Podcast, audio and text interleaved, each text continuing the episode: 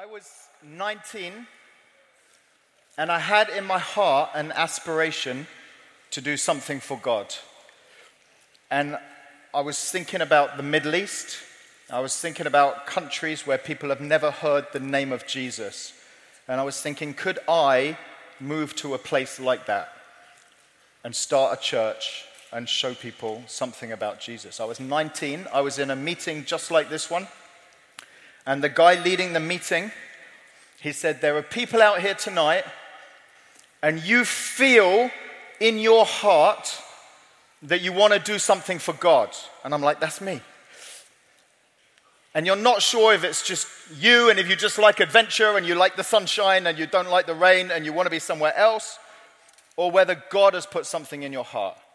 Right now, the guy leading the meeting said, Close your eyes and God is going to give you a number. He's going to tell you when you are going to go. I was like, wow, can God do that? That's amazing. I was 19. I closed my eyes and I felt a voice say to me, 11 years. And I opened my eyes and I did my maths and I was like, that would make me 30. And I'm quickly thinking, Jesus started his ministry at 30. David became king at 30. Joseph became prime minister at 30. That's a good number. Okay, I will move to the Middle East when I turn 30. And so from there, I was able to be on a track of what I was going to study and how I was going to train and what I was going to learn and prepare so that when we turned 30, we moved as a family uh, to go and live in Istanbul in Turkey and to start planting churches. And so I just want to tell you that story to encourage you. If you have it in your heart, to do something for God, if you have it in your heart to go, I want to make Jesus known where nobody even knows his name. I want to make Jesus known in places where people have never even heard about the good news that we're singing about and celebrating tonight, that people have never been in a prayer meeting like this. If you've got that in your heart, I want to encourage you that God could speak to you tonight, right now, and put you on a track and even give you a time frame, even specifically say to you, it's going to be five years, it's going to be 10 years. It could be this place, it could be this time. And what we're going to do tonight, just briefly, is we're going to look at uh, a little bit of the Bible and understand something about God's purpose for all of us. And what we're going to see is our story, what God always intended people to do. And right at the beginning, when God made people, He gave us four things to do. Right at the beginning, when He made Adam and Eve in Genesis, He gave us four things to do. He told us to do four things. And the first was He said, Be family. Be family. Be fruitful and multiply. Have children and fill the earth. Adam and Eve were supposed to start a family. God is a father who always wanted a family that filled the earth. And so he said to them, Be family. The second thing God told Adam and Eve to do was display me. So when it says that Adam and Eve were made in the image of God, male and female, in the image of God, that doesn't mean that God looks like us. What it means is that we were supposed to display him people are supposed to make the invisible one visible. You can't see God, but you can see people. And so we were supposed to be like the, the screen on a mobile phone. Yeah, um, this is a powerful computer, but you need to access it through the touch screen. Something you can touch, something you can see. And, and God is powerful but invisible, His Spirit. And so people are supposed to access God through seeing Him displayed in other people's lives in a visible, tangible thing. So display me. The third thing God told people to do was to garden the wilderness. The whole point of Adam and Eve having the garden wasn't just so that they could lie around in the shade and go, mmm, these pomegranates are amazing. Oh, I love the shade here. The whole point of it was God said, I want you to fill the earth and have dominion. They were supposed to take the garden and stretch it out to the places where there was no garden. They were supposed to go out into the howling wilderness, into the darkness outside, and plant trees and extend the garden, extend the kingdom of God. That's what we were supposed to do. And the fourth thing that God said to people was, I want you to do all of this by the Holy Spirit. And so we read that he breathed into their nostrils the breath of life, and they were filled with the Spirit and they came alive. It's such an intimate picture. God breathing into their nostrils. It's almost like a kiss. It's, he gave them the kiss of life, and they became alive because of the Holy Spirit. So, four things be family, display me, garden the wilderness, and do it all by my Spirit. But we failed on all four counts. We failed on all four of them. Going to just read from Genesis chapter 3 and verse 8 this, this famous scene of when we failed. It said, after they'd eaten the fruit and it had all gone wrong, they heard the sound of the Lord God walking in the garden in the cool of the day. That's the evening time. It's been hot all day, but now in the evening time, in the cool of the day, they hear God walking in the garden. And the man and his wife hid themselves from the presence of the Lord among the trees of the garden. But the Lord God called to the man and said to him, Where are you? And he said, I heard the sound of you in the garden, and I was afraid because I was naked, and so I hid myself. And so, family broke. We're supposed to be making this family, be in this family. But because of blame and because of shame, family broke. So they start blaming each other. It's not my fault, it's her fault. It's not her fault, it's his fault. And family broke. And it's still broken today. And because of shame, I was naked, I hid. Shame is a community thing. You, you feel shame because you're, you're worried about what other people feel about you, and so you hide. And so, because of blame and shame, family was broken, and it's still broken today. Image broke. We were supposed to be showing the world what God is like, but it's like the, the, the phone screen was smashed and we're not showing clearly. Have you ever had a cracked phone screen? It's useless. You've got this powerful com- computer here, but you can't access it. You can't, it doesn't work. You can't do anything with it. And because the image of God in us broke through sin, the world can't know what God is like. We're like a cracked screen. And we lost the garden. We got thrown out of the garden. Why? Because Sharing is caring. The whole point of having the garden was to extend it to the world so that others could experience it, so the whole world could be filled. But they were just like, oh, we're keeping the garden to ourselves. They lost the garden. They were thrown out. And they lost the spirit. Instead of being people that were full of the Spirit of God, death came into the world. God started saying, You're dust and you'll return to dust. Everybody dies. There's just the mortality now. The life of the Spirit is gone. So we failed on all four counts. The, the human story, our story, is we went from striding to hiding. We went from a call to a fall. We went from a name to shame.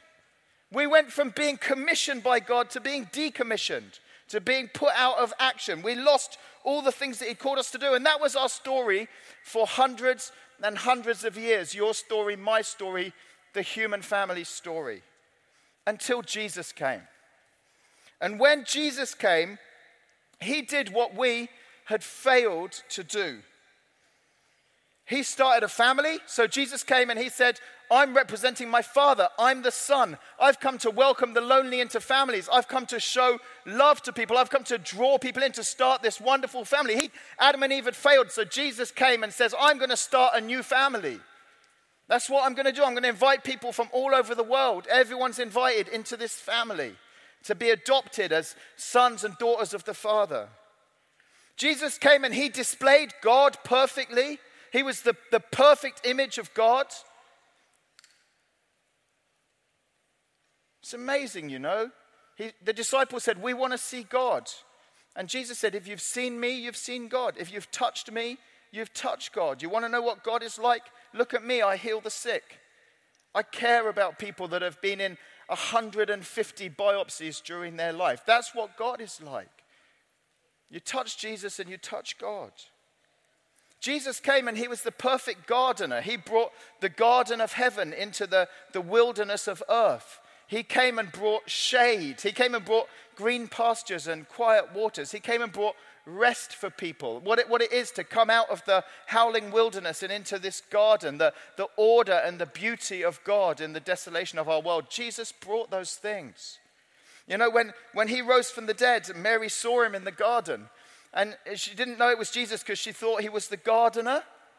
Actually, he was the gardener. That's Jesus. He's come to make the world a garden, to bring the kingdom of God and spread it out for all people. And when Jesus came, he brought the Holy Spirit, he brought life. He raised the dead to life. We saw that in his own resurrection. But we rejected him, we crucified him, we scorned him. We said, We don't want this. We don't want family. We don't want to see God. We don't want your garden and we don't want this life.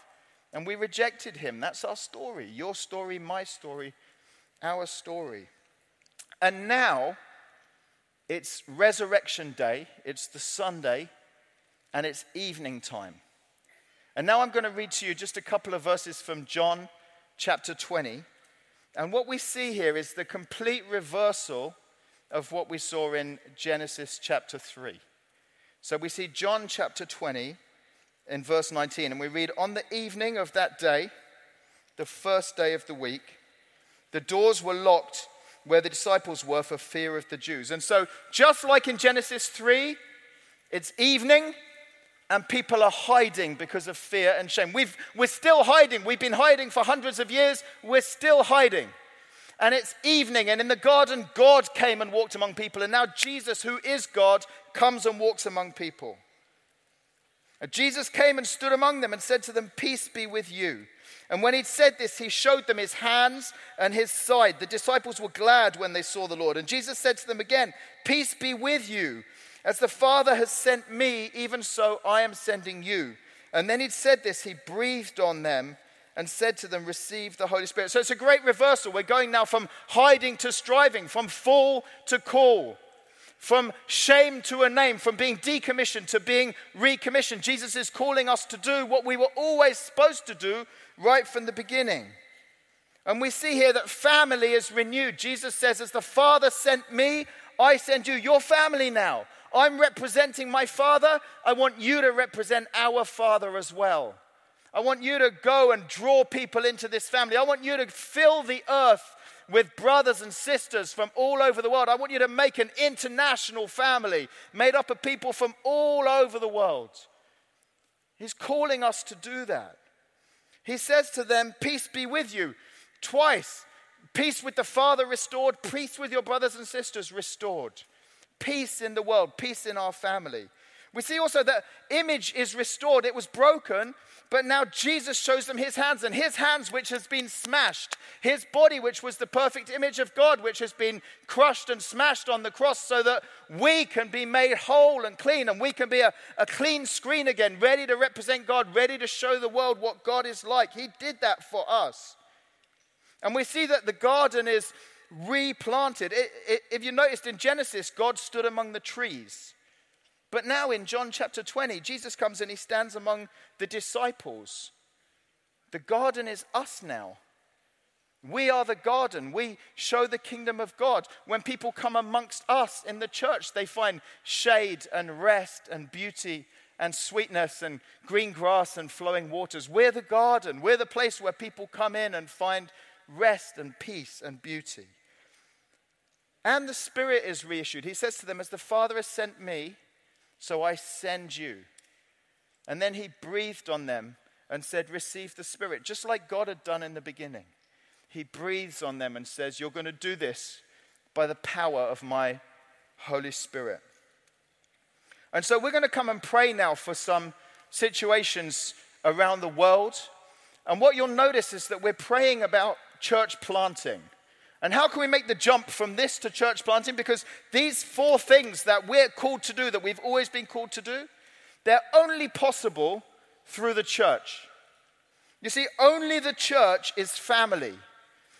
When we go to other nations to show people what God is like, we do it by starting churches because we bring people into family. You can go and work in a hospital, you can go and work in a school, but only the church is family. We introduce people to the Father. They are brothers and sisters. We bring people into a community. And the people we're going to pray for in different nations, starting churches, they're our family. We're praying for our brothers and sisters in different parts of the world. We're this massive international family. It's a beautiful thing. Only the church displays God. If, we, if you want to show what God is like, you can't do that on your own. It's a community thing. We see that God loves diversity. You see that in the church. You see that God hates injustice, that He moves towards the most vulnerable people. We, we see that in the church. And so the church shows what God is like. Only the church is the garden. When we go to nations where no one knows about Jesus, we start new churches, little communities of believers, and they become like little gardens and people can come in and find rest and find shade and beauty and fruitfulness and goodness for their souls. And that's because we're starting these little gardens all over our broken world. And only in the church do we see a community that's full of the Holy Spirit. And all of these things are only possible by the power and life that the Holy Spirit brings.